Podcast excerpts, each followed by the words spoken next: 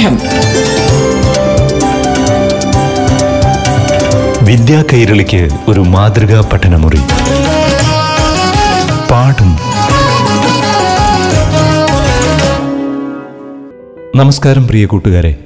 ഏവർക്കും പാഠം radio class മുറിയിലേക്ക് ഹൃദ്യമായ സ്വാഗതം. ഇപ്പോൾ ഏഴാം ക്ലാസ്സിലെ അടിസ്ഥാന ഗണിതശാസ്ത്ര വിഷയത്തെ ആസ്പദമാക്കിയുള്ള ക്ലാസ് കേൾക്കാം. അവതരിപ്പിക്കുന്നത് അധ്യാപകനായ റാഫി.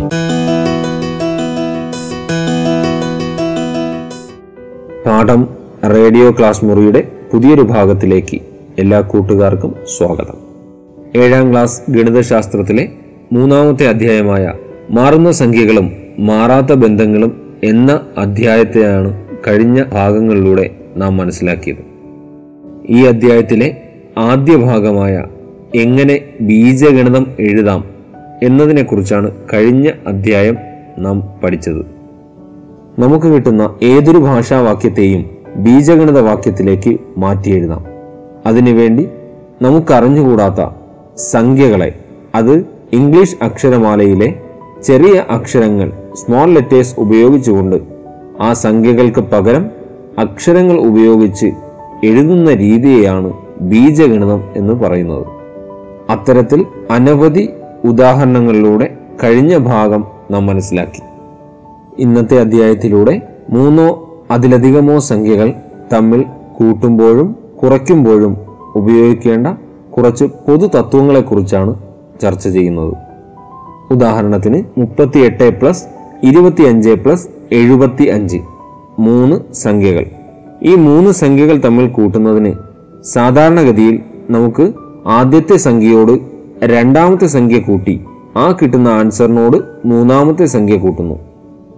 ഇങ്ങനെയാണ് സാധാരണഗതിയിൽ നാം ഉത്തരത്തിലേക്ക് എത്തുന്നത് ചുരുക്കി പറഞ്ഞാൽ ആദ്യത്തെ രണ്ട് സംഖ്യകളുടെ തുകയോട് മൂന്നാമത്തെ സംഖ്യ കൂട്ടുന്നു.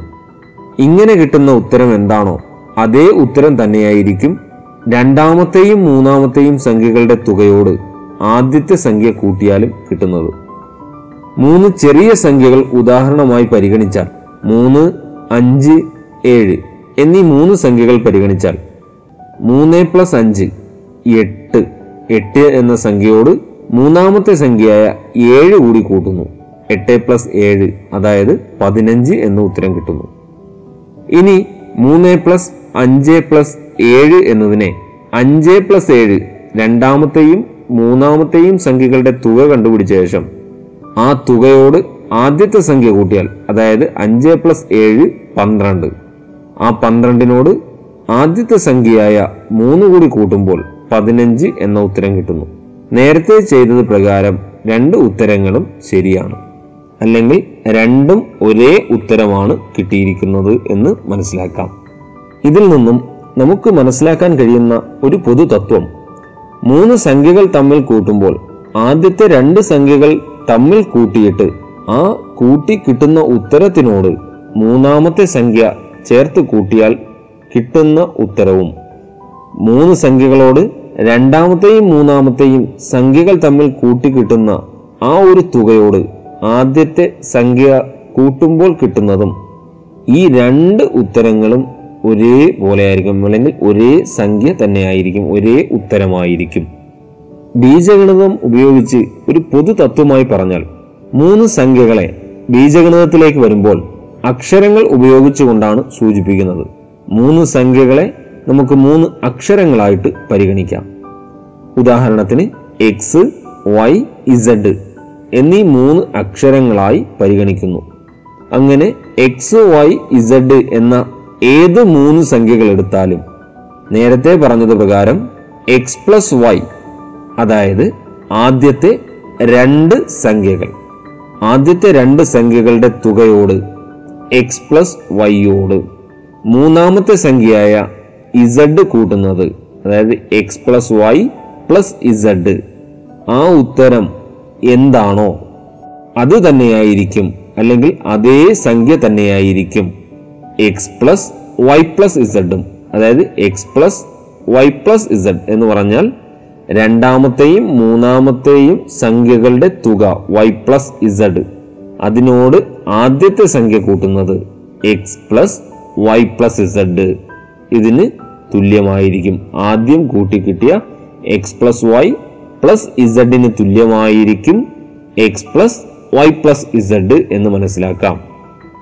ഇതുപോലെ ഏത് മൂന്ന് സംഖ്യകൾ എടുത്താലും എപ്പോഴും കൂട്ടുന്നതിന് എളുപ്പ വഴികൾ ശ്രദ്ധിക്കുമ്പോൾ അല്ലെങ്കിൽ എളുപ്പ വഴികൾ പരിഗണിക്കുമ്പോൾ ശ്രദ്ധിക്കേണ്ട കാര്യം അവിടെ നമുക്ക് ഏതൊക്കെ രണ്ട് സംഖ്യകൾ തമ്മിൽ ആദ്യം എടുത്ത് പരിഗണിച്ചാലാണ് ഏറ്റവും എളുപ്പത്തിൽ തുക കണ്ടുപിടിക്കാൻ കഴിയുന്നത് എന്നതിനെ ആശ്രയിച്ചായിരിക്കും നാം തുടർന്നുള്ള ക്രിയകൾ ചെയ്യുന്നത്. ഉദാഹരണത്തിന് ഒരു ചോദ്യം ഇങ്ങനെയായിരുന്നാൽ മുന്നൂറ്റി നാൽപ്പത്തി ഏഴ് പ്ലസ് അറുപത്തി മൂന്ന് പ്ലസ് മുപ്പത്തിയേഴ് എന്ന ഒരു ചോദ്യം. ഇവിടെ ഏറ്റവും എളുപ്പത്തിൽ ചെയ്യാൻ ശ്രമിക്കുന്നത് എപ്പോഴും അറുപത്തി മൂന്ന് പ്ലസ് മുപ്പത്തി ഏഴ് എന്നതായിരിക്കും. കാരണം അവിടെ അറുപത്തി മൂന്ന് പ്ലസ് മുപ്പത്തിയേഴ് ആ സംഖ്യകൾ വായിക്കുമ്പോൾ തന്നെ മനസ്സിലാകും ആ സംഖ്യയുടെ ഒറ്റയുടെ സ്ഥാനത്തെ അക്കങ്ങൾ മൂന്നും ഏഴുമായതിനാൽ ആ സംഖ്യകൾ തമ്മിൽ കൂട്ടുമ്പോൾ ഒറ്റയുടെ സ്ഥാനത്ത് പൂജ്യമായിട്ടുള്ളൊരു സംഖ്യ അല്ലെങ്കിൽ പത്തിന്റെ ഗുണിതമായിട്ടുള്ളൊരു സംഖ്യയായിരിക്കും ഉത്തരമായിട്ട് കിട്ടുന്നത്. അങ്ങനെ അറുപത്തിമൂന്ന് പ്ലസ് മുപ്പത്തിയേഴ് എന്ന സംഖ്യ കൂട്ടുമ്പോൾ പത്തിന്റെ ഗുണിതമായ ഏതോ ഒരു സംഖ്യയാണ് ഉത്തരമായിട്ട് കിട്ടുന്നത്. അതുകൊണ്ട് ആ കിട്ടുന്ന സംഖ്യയോട് ആദ്യത്തെ സംഖ്യ കൂട്ടുന്നതിന് നമുക്ക് കുറച്ച് എളുപ്പമായിരിക്കും. അത്തരത്തിലുള്ള എളുപ്പക്രിയകൾ പരിഗണിച്ചുകൊണ്ടായിരിക്കും എപ്പോഴും കണക്കുകൾ ചെയ്യുന്നത്. ഇവിടെ പറഞ്ഞ ഉദാഹരണത്തിൽ മുന്നൂറ്റി നാൽപ്പത്തി ഏഴ് പ്ലസ് അറുപത്തി മൂന്ന് പ്ലസ് മുപ്പത്തിയേഴ് എന്നതിൽ അറുപത്തി മൂന്ന് പ്ലസ് മുപ്പത്തിയേഴ് ആദ്യം ചെയ്താൽ നൂറ് എന്നായിരിക്കും ഉത്തരം കിട്ടുക. ആ ഉത്തരം കിട്ടിക്കഴിഞ്ഞാൽ അല്ലെങ്കിൽ രണ്ടാമത്തെയും മൂന്നാമത്തെയും സംഖ്യകളുടെ തുക നൂറ് എന്ന് കിട്ടിയാൽ ആ കിട്ടുന്ന തുകയോട് ആദ്യത്തെ സംഖ്യയായ മുന്നൂറ്റി നാൽപ്പത്തി ഏഴിനെ കൂടി കൂട്ടുക. അങ്ങനെ കൂട്ടുമ്പോൾ മുന്നൂറ്റി നാൽപ്പത്തി ഏഴ് പ്ലസ് നൂറ് സമം നാനൂറ്റി നാൽപ്പത്തി ഏഴ് എന്ന് കിട്ടുന്നു. ഇതുപോലുള്ള എളുപ്പ വഴികളായിരിക്കും കൂടുതലും ആശ്രയിക്കുന്നത്. ഇനി മറ്റൊരു ഉദാഹരണം പരിഗണിച്ചാൽ എൺപത്തിയെട്ട് പ്ലസ് എഴുപത്തിരണ്ട് പ്ലസ് പന്ത്രണ്ട്. എൺപത്തിയെട്ട് പ്ലസ് എഴുപത്തിരണ്ട് പ്ലസ് പന്ത്രണ്ട്. ഏതൊക്കെ രണ്ട് സംഖ്യകൾ തമ്മിലാണ് എളുപ്പത്തിൽ നമുക്ക് കൂട്ടാൻ കഴിയുന്നത് എന്നാണ് ശ്രദ്ധിക്കേണ്ടത്. ഇവിടെ ആദ്യത്തെ സംഖ്യയായ എൺപത്തിയെട്ടിനോട് മൂന്നാമത്തെ സംഖ്യയായ പന്ത്രണ്ടിനെ കൂട്ടുമ്പോൾ ഉത്തരം നൂറ് എന്ന് കിട്ടുന്നു. ആ സംഖ്യകളോട് അല്ലെങ്കിൽ ആ തുകയോട് എഴുപത്തിരണ്ട് കൂടി കൂട്ടിയാൽ കിട്ടുന്ന നൂറ്റി എഴുപത്തിരണ്ട് ആ ക്രിയയായിരിക്കും ഏറ്റവും എളുപ്പത്തിൽ ചെയ്യാൻ കഴിയുന്ന ക്രിയ. അതായത് തൊട്ടു മുന്നേ മൂന്ന് സംഖ്യകളുടെ തുക കണ്ടുപിടിക്കാൻ പഠിച്ചത്. ഇനി മൂന്ന് സംഖ്യകളുടെ വ്യത്യാസമാണ് മനസ്സിലാക്കുന്നത്. ഒരു ഉദാഹരണത്തിലൂടെ മനസ്സിലാക്കാം. ഉണ്ണിയുടെ കയ്യിൽ അഞ്ഞൂറ് രൂപയുണ്ട്. അതിൽ നൂറ്റി അൻപത് രൂപ അപ്പുവിന് കൊടുത്തു. അല്പം കഴിഞ്ഞ് അൻപത് രൂപ അബു കടം വാങ്ങി. ഇപ്പോൾ ഉണ്ണിയുടെ കയ്യിൽ എത്ര രൂപയുണ്ട്? പാഠം. വിദ്യാ കൈരളിക്ക് ഒരു മാതൃകാ പഠനമുറി. പാഠം. ഒരിടവേളയ്ക്ക് ശേഷം തുടരും.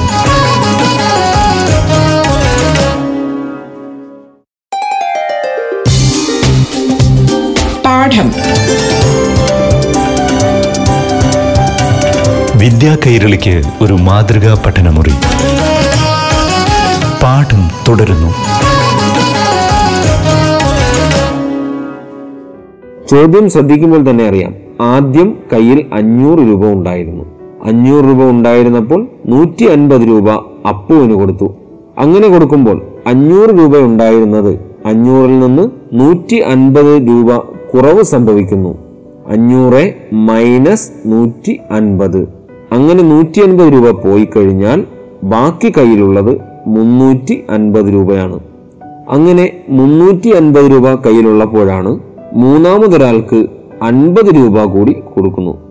അങ്ങനെ മുന്നൂറ്റി അൻപതിൽ നിന്ന് അൻപത് രൂപ കൂടി കുറയ്ക്കുമ്പോൾ മുന്നൂറ് എന്ന് കിട്ടുന്നു. അങ്ങനെ ഇപ്പോൾ ഉണ്ണിയുടെ കയ്യിൽ ബാലൻസ് ഉള്ള അല്ലെങ്കിൽ നീക്കിയിരിപ്പ് മുന്നൂറ് രൂപ മാത്രമാണ്. അഞ്ഞൂറ് രൂപ ഉണ്ടായിരുന്നത് മുന്നൂറ് രൂപയിലേക്ക് മാറി. ഇതേ ചോദ്യം തന്നെ മറ്റൊരു രീതിയിൽ പരിഗണിക്കാം. അതായത് കയ്യിൽ ഉണ്ടായിരുന്ന തുക അഞ്ഞൂറ് രൂപയാണെന്നും അത് കയ്യിൽ ഉണ്ടായിരുന്നപ്പോൾ സംഭവിച്ച ആകെ ചിലവ് കണ്ടുപിടിക്കുകയും ചെയ്യുക. നൂറ്റി അൻപത് രൂപ അപ്പുവിന് കൊടുത്തതും അബുവിന് കൊടുത്ത അൻപത് രൂപയും ചിലവുകളാണ്. അതേപ്രകാരം ആകെ ചിലവായ തുക സമം നൂറ്റി അൻപത് പ്ലസ് അൻപത്. ആകെ ചിലവായ തുക സമം ഇരുന്നൂറ് രൂപ എന്ന് കിട്ടുന്നു. അങ്ങനെ ആകെ ചിലവ് ഇരുന്നൂറ് രൂപയാണെങ്കിൽ ഉണ്ണിയുടെ കയ്യിൽ ബാക്കി വരുന്ന തുക അഞ്ഞൂറ് മൈനസ് ഇരുന്നൂറ് അതായത് മുന്നൂറ് രൂപയാണ് ഉണ്ണിയുടെ കയ്യിൽ നിലവിൽ ബാലൻസ് ഉണ്ടാവുക. നേരത്തെ പറഞ്ഞത് പ്രകാരം ഘട്ടം ഘട്ടമായിട്ട് ആദ്യത്തെ സംഖ്യയായ നൂറ്റി അൻപത് കുറച്ചു അതിൽ നിന്നും അടുത്ത സംഖ്യയായ അൻപത് കുറച്ചുവെങ്കിൽ ഇവിടെ ആകെ ചിലവായ തുക കണ്ടുപിടിച്ചതിന് ശേഷം കയ്യിൽ ഉണ്ടായിരുന്ന അഞ്ഞൂറിൽ നിന്ന് കുറയ്ക്കുകയാണ് ചെയ്തത്. യഥാർത്ഥത്തിൽ സംഭവിച്ചിരിക്കുന്ന ക്രിയകൾ രണ്ടും തുല്യമാണ്. അതുപോലെ അവിടെ വന്നിരിക്കുന്ന ഉത്തരങ്ങളും രണ്ടും തുല്യമാണെന്ന് നമുക്ക് മനസ്സിലാക്കാം. ഇതുപോലെ മറ്റൊരു ഉദാഹരണം കൂടി പരിഗണിക്കാം. ഒരു ക്ലാസ്സിൽ ക്ലാസ് തുടങ്ങിയപ്പോൾ മുപ്പത്തി എട്ട് കുട്ടികളുണ്ടായിരുന്നു. അല്പം വൈകി അഞ്ച് കുട്ടികൾ കൂടി എത്തി. കുറച്ചു കഴിഞ്ഞപ്പോൾ മൂന്ന് കുട്ടികൾ ഗണിത ക്ലബിന്റെ യോഗത്തിന് പോയി. എങ്കിൽ ഇപ്പോൾ ക്ലാസ്സിൽ എത്ര പേരുണ്ട്? ക്ലാസ് തുടങ്ങുമ്പോൾ ആ ക്ലാസ്സിൽ ഉണ്ടായിരുന്നത് മുപ്പത്തി എട്ട് കുട്ടികളായിരുന്നു. ക്ലാസ്സിൽ കുറച്ച് ലേറ്റായി വന്ന അഞ്ച് കുട്ടികൾ കൂടി വന്നു. ആകെ ഉണ്ടായിരുന്ന എണ്ണത്തിനോട് അഞ്ച് കൂടി കൂടുന്നു. അപ്പോഴേക്കും മുപ്പത്തിയെട്ട് അധികം അഞ്ച് സമം നാൽപ്പത്തി മൂന്ന് കുട്ടികൾ ആ ക്ലാസ്സിൽ ഉണ്ടാകുന്നു. കുറച്ചു കഴിഞ്ഞപ്പോൾ മൂന്ന് കുട്ടികൾ ഗണിത ക്ലബിന്റെ യോഗത്തിന് പോയി. നാൽപ്പത്തി മൂന്നിൽ നിന്നും മൂന്ന് പേര് കുറവ് സംഭവിച്ചു. നാൽപ്പത്തി മൂന്ന് മൈനസ് മൂന്ന്. സമം നാൽപ്പത്. അതായത് ഇപ്പോൾ ക്ലാസ്സിലുള്ള കുട്ടികളുടെ എണ്ണം നാൽപ്പത് പേരാണ്. നാൽപ്പത് കുട്ടികളാണ്. ഇനി ഇത്തരത്തിലുള്ള മറ്റൊരു ഉദാഹരണം പരിഗണിച്ചാൽ കോബുവിന്റെ പണപ്പെട്ടിയിൽ നൂറ്റി പത്ത് രൂപയുണ്ട്. പേന വാങ്ങാൻ പതിനഞ്ച് രൂപ എടുത്തു. പത്ത് രൂപയ്ക്ക് പേന കിട്ടി. മിച്ചം വന്ന അഞ്ച് രൂപ വീണ്ടും പെട്ടിയിലിട്ടു. ഇപ്പോൾ പെട്ടിയിൽ എത്ര രൂപയുണ്ട്? ആദ്യം ആ പെട്ടിയിൽ ഉണ്ടായിരുന്നത് നൂറ്റിപ്പത്ത് രൂപയായിരുന്നു എന്ന് ചോദ്യത്തിൽ പറഞ്ഞിട്ടുണ്ട്. അതിൽ നിന്ന് പതിനഞ്ച് രൂപ പേന വാങ്ങുന്നതിന് വേണ്ടി എടുത്തു. എന്നാൽ പത്ത് രൂപയുടെ പേനയാണ് വാങ്ങിയത്. ബാലൻസ് വന്ന അഞ്ച് രൂപ വീണ്ടും പണപ്പെട്ടിയിലേക്ക് ഇട്ടു നിലവിൽ പണപ്പെട്ടിയിൽ എത്ര തുകയാണുള്ളതെന്ന് കാണാൻ ആകെയുള്ള നൂറ്റിപ്പത്ത് രൂപ. ആ നൂറ്റിപ്പത്തിൽ നിന്നും പതിനഞ്ച് കുറച്ചാൽ തൊണ്ണൂറ്റി അഞ്ച് രൂപ എന്ന് കിട്ടും. അതിനുശേഷം പതിനഞ്ച് രൂപ എടുത്തതിനു ശേഷം പേനയും വാങ്ങി ബാലൻസ് വന്ന അഞ്ച് രൂപ വീണ്ടും പണപ്പെട്ടിയിലേക്ക് ഇട്ടു. അതായത് തൊണ്ണൂറ്റി അഞ്ച് പ്ലസ് അഞ്ച് സമം നൂറ് രൂപ നിലവിൽ ആ പണപ്പെട്ടിയിലുണ്ട്. ഈ ചോദ്യത്തിന് തന്നെ നമുക്ക് മറ്റൊരു രൂപത്തിൽ ഉത്തരത്തിലേക്ക് വരാം. അതായത് നൂറ്റിപ്പത്ത് രൂപ പണപ്പെട്ടിയിൽ ഉണ്ടായിരുന്നു. പതിനഞ്ച് രൂപ അതിൽ നിന്ന് എടുത്തു. പത്ത് രൂപ ചിലവായി അഞ്ച് രൂപ വീണ്ടും പണപ്പെട്ടിയിലേക്ക് നിക്ഷേപിച്ചു. നൂറ്റിപ്പത്ത് രൂപയിൽ നിന്നും പത്ത് രൂപയുടെ കുറവ് മാത്രമേ സംഭവിച്ചിട്ടുള്ളൂ. പതിനഞ്ച് രൂപ പണപ്പെട്ടിയിൽ നിന്ന് എടുത്തിരുന്നു എങ്കിലും അഞ്ച് രൂപ തിരിച്ച് വീണ്ടും പണപ്പെട്ടിയിൽ ഇട്ടതിനാൽ പത്ത് രൂപയുടെ കുറവ് മാത്രമേ സംഭവിച്ചിട്ടുള്ളൂ. അങ്ങനെ നോക്കുമ്പോൾ ആദ്യം ആകെ ഉണ്ടായിരുന്ന തുകയിൽ നിന്നും പത്ത് രൂപ കുറച്ചു കഴിഞ്ഞാൽ കിട്ടുന്ന നൂറ് എന്ന സംഖ്യയായിരിക്കും ആ പെട്ടിയിൽ ഇനി ഉണ്ടാവുന്ന തുക. ഇതിനെ ഒരു പൊതു തത്വമായി ബീജഗണിത രൂപത്തിൽ പറഞ്ഞാൽ എക്സ് വൈ ഇസഡ് ഇവ ഏത് മൂന്ന് സംഖ്യകളായ സംഖ്യകളായാലും അതായത് നമ്മൾ നേരത്തെ പരിഗണിച്ച നൂറ്റി പത്ത് അതുപോലെ പതിനഞ്ച് അഞ്ച് ഈ സംഖ്യകളെ മൂന്ന് അക്ഷരങ്ങളായി പരിഗണിക്കുന്നു. പൊതു തത്വത്തിലേക്ക് എഴുതുമ്പോൾ അക്ഷരങ്ങളായിട്ടാണ് പരിഗണിക്കുന്നത്. X Y Z. ഇവ ഏത് മൂന്ന് സംഖ്യകളായാലും X minus Y plus Z ആദ്യത്തെ സംഖ്യയിൽ നിന്ന് രണ്ടാമത്തെ സംഖ്യ കുറയ്ക്കുന്നു. X minus Y plus Z അങ്ങനെ ആദ്യത്തെ സംഖ്യയിൽ നിന്ന് രണ്ടാമത്തെ സംഖ്യ കുറച്ചതിന് ശേഷം ആ കിട്ടുന്ന ഉത്തരത്തിനോട് മൂന്നാമത്തെ സംഖ്യ കൂട്ടുന്നതിന് തുല്യമാണ്. എക്സിൽ നിന്ന് വൈ മൈനസ് ഇസഡ് കുറയ്ക്കുന്നത്. നേരത്തെ പറഞ്ഞത് പ്രകാരമാണെങ്കിൽ നൂറ്റി പത്തിൽ നിന്ന് പതിനഞ്ച് മൈനസ് അഞ്ച് കുറയ്ക്കുന്നത്. പതിനഞ്ച് മൈനസ് അഞ്ച് എന്ന് പറയുന്നത് പത്ത്. നൂറ്റി പത്തിൽ നിന്ന് പത്ത് കുറയ്ക്കുന്നതിന് തുല്യം. അതായത് X minus Y minus Z നൂറ്റി പത്ത് മൈനസ് പതിനഞ്ച്. ആ കിട്ടുന്ന ഉത്തരത്തിനോട് അഞ്ച് കൂട്ടുന്നതിന് തുല്യം. നൂറ്റി പത്ത് മൈനസ് പതിനഞ്ച് പ്ലസ് അഞ്ച്. സമം അതിന് തുല്യമാണ് നൂറ്റി പത്ത് മൈനസ് പതിനഞ്ച് മൈനസ് അഞ്ച്. അതായത് നൂറ്റി പത്തിൽ നിന്നും പതിനഞ്ച് മൈനസ് അഞ്ച് പത്ത് കുറയ്ക്കുന്നതിന് തുല്യമാണ്. അതാണ് പൊതുതത്വം ഉപയോഗിച്ച് പറഞ്ഞത്. X minus Y plus Z എന്നതിന് തുല്യമാണ്. X minus Y minus Z ഇനി അടുത്തതായി ഈ ഭാഗത്തിലെ ഒന്ന് രണ്ട് ഉദാഹരണങ്ങൾ പരിശോധിക്കാം. ആദ്യമായി നൂറ്റി മുപ്പത്തി അഞ്ച് മൈനസ് എഴുപത്തി മൂന്ന് പ്ലസ് ഇരുപത്തി മൂന്ന് നേരത്തെ പറഞ്ഞു X minus Y plus Z അതിന് തുല്യമാണ് നൂറ്റി മുപ്പത്തി അഞ്ച് മൈനസ് എഴുപത്തി മൂന്ന് പ്ലസ് ഇരുപത്തി മൂന്ന് എന്നുള്ളത്. ഇനി നേരത്തെ പറഞ്ഞത് പ്രകാരം എക്സ് മൈനസ് വൈ പ്ലസ് ഇസഡിന് തുല്യമാണ് X minus Y minus Z അതായത് ആദ്യത്തെ സംഖ്യയിൽ നിന്ന് രണ്ടാമത്തെയും മൂന്നാമത്തെയും സംഖ്യകൾ തമ്മിൽ കുറച്ച ആ ഒരു തുക ആദ്യത്തെ സംഖ്യയിൽ നിന്ന് കുറയ്ക്കുന്നത് തുല്യമാണ്. അങ്ങനെ നോക്കുമ്പോൾ ഇവിടെ നൂറ്റി മുപ്പത്തി അഞ്ച് മൈനസ് എഴുപത്തി മൂന്ന് പ്ലസ് ഇരുപത്തി മൂന്ന് എന്നതിനെ നൂറ്റി മുപ്പത്തി അഞ്ച് മൈനസ് എഴുപത്തി മൂന്ന് മൈനസ് ഇരുപത്തി മൂന്ന് എന്ന് എഴുതിയാലും മതി. അത് പ്രകാരം നൂറ്റി മുപ്പത്തി അഞ്ച് മൈനസ് എഴുപത്തി മൂന്ന് മൈനസ് ഇരുപത്തി മൂന്ന് അതായത് എഴുപത്തി മൂന്ന് മൈനസ് ഇരുപത്തി മൂന്ന് അൻപത് എന്ന ഉത്തരം കിട്ടുന്നു. നൂറ്റി മുപ്പത്തി അഞ്ച് മൈനസ് അൻപത് എന്നുള്ളത് എൺപത്തി അഞ്ച് എന്ന് കിട്ടുന്നു. എൺപത്തി അഞ്ച് ഒരു ഉദാഹരണം കൂടി. മുപ്പത്തി എട്ട് മൈനസ് എട്ടും രണ്ടിലൊന്ന് പ്ലസ് രണ്ടിലൊന്ന്. അതായത് മുപ്പത്തി എട്ടിൽ നിന്നും എട്ടും രണ്ടിലൊന്ന് കുറച്ചതിന് ശേഷം രണ്ടിലൊന്ന് കൂട്ടുക. ഇതാണ് ചോദ്യം. ഇതേ ചോദ്യത്തെ തന്നെ നമുക്ക് മുപ്പത്തി എട്ട് മൈനസ് എട്ടും രണ്ടിലൊന്ന് മൈനസ് രണ്ടിൽ ഒന്ന് എന്ന് എഴുതാം. എട്ടും രണ്ടിൽ ഒന്നിൽ നിന്നും രണ്ടിൽ ഒന്ന് കുറച്ചത് ആ കുറയ്ക്കുമ്പോൾ കിട്ടുന്ന ഉത്തരം എന്താണോ ആ ഉത്തരത്തെ മുപ്പത്തി എട്ടിൽ നിന്ന് കുറച്ചു കഴിഞ്ഞാലും അതേ ഉത്തരം തന്നെയായിരിക്കും കിട്ടുന്നത്. ഇതേ പ്രകാരം ഇപ്പോ തന്നിരിക്കുന്ന ചോദ്യത്തിന് മുപ്പത്തിയെട്ട് മൈനസ് എട്ടും രണ്ടിലൊന്ന് മൈനസ് രണ്ടിലൊന്ന് എന്ന് എഴുതി മാറ്റാം. അങ്ങനെ എഴുതുമ്പോൾ മുപ്പത്തിയെട്ട് മൈനസ് എട്ടും രണ്ടിലൊന്ന് മൈനസ് രണ്ടിലൊന്ന് എന്നത് എട്ട് എന്ന ഉത്തരം കിട്ടുന്നു. അങ്ങനെ മുപ്പത്തിയെട്ട് മൈനസ് എട്ട് എന്നത് മുപ്പത് എന്നായിട്ട് മാറുന്നു.